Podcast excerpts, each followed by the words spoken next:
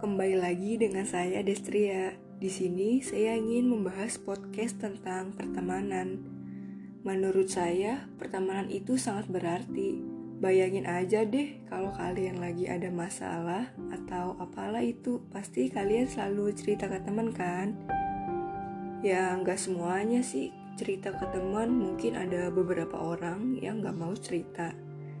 Jadi, aku mau cerita sedikit tentang teman Aku punya teman, belum lama kita dekat. Ya dulu sih aku gak jelas gitu ke kamu. Tapi makin lama makin jelas dan makin nyaman. Hehehe.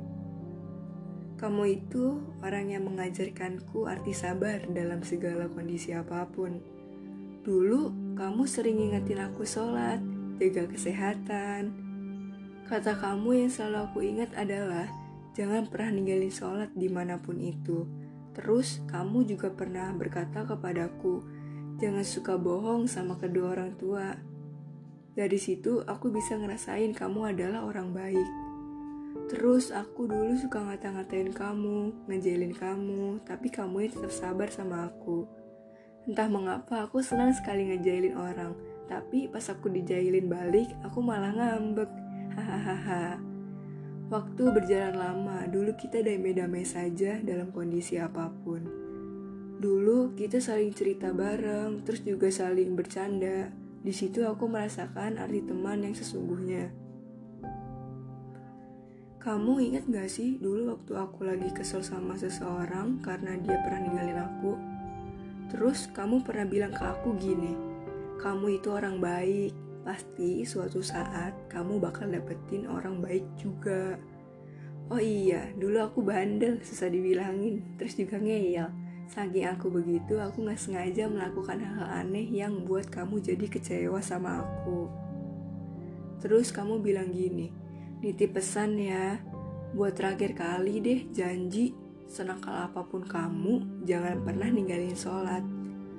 Terus waktu itu aku ada masalah sama teman aku yang satunya lagi.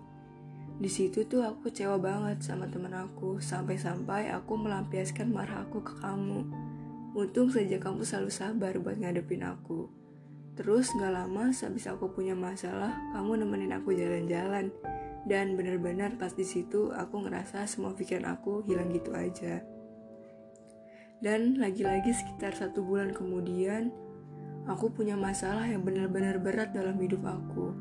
Terus aku menghilang begitu saja dari kamu. Di situ tuh aku nyesal kenapa aku menghilang dari kamu. Padahal ini semua bukan salah kamu. Terus akhirnya aku ngechat kamu. Terus kamu bilang gini ke aku. Hari ini aja aku udah ribuan kali cek notif dari kamu. Hehehe, kamu lucu ya sampai segitunya. Terus keesokan harinya kamu bilang, Des, kayaknya kita perlu rehat. Terus aku jawab, ya udah nggak apa-apa kalau itu mau kamu. Gak bisa memaksa saya. Benar-benar di sini saya nggak bisa berkata apa-apa lagi. Terus kamu berkata kepadaku, kita sudah beda secepat ini ternyata. Terus aku jawab dong, beda kenapa? Kamu bilang banyak yang beda, terus juga kamu bilang gini ke aku, jangan lupa sholat jaga kesehatan, pasti nanti aku jarang ngingetin lagi. Di situ aku nggak bisa berkata apa-apa, aku cuma bisa menangis. Terus kamu bilang, aku nggak pergi des, nanti aku bakal balik lagi, janji. Dan akhirnya dia nggak tahu ke mana. Sudah seharian dia nggak ada kabar. Halo, kamu? Iya, kamu. Waktu ditinggal sebentar aja aku udah kangen. Tumben banget sih kamu nggak ngasih kabar ke aku. Setiap jam kerjaan aku cuma cek notif dari kamu doang loh.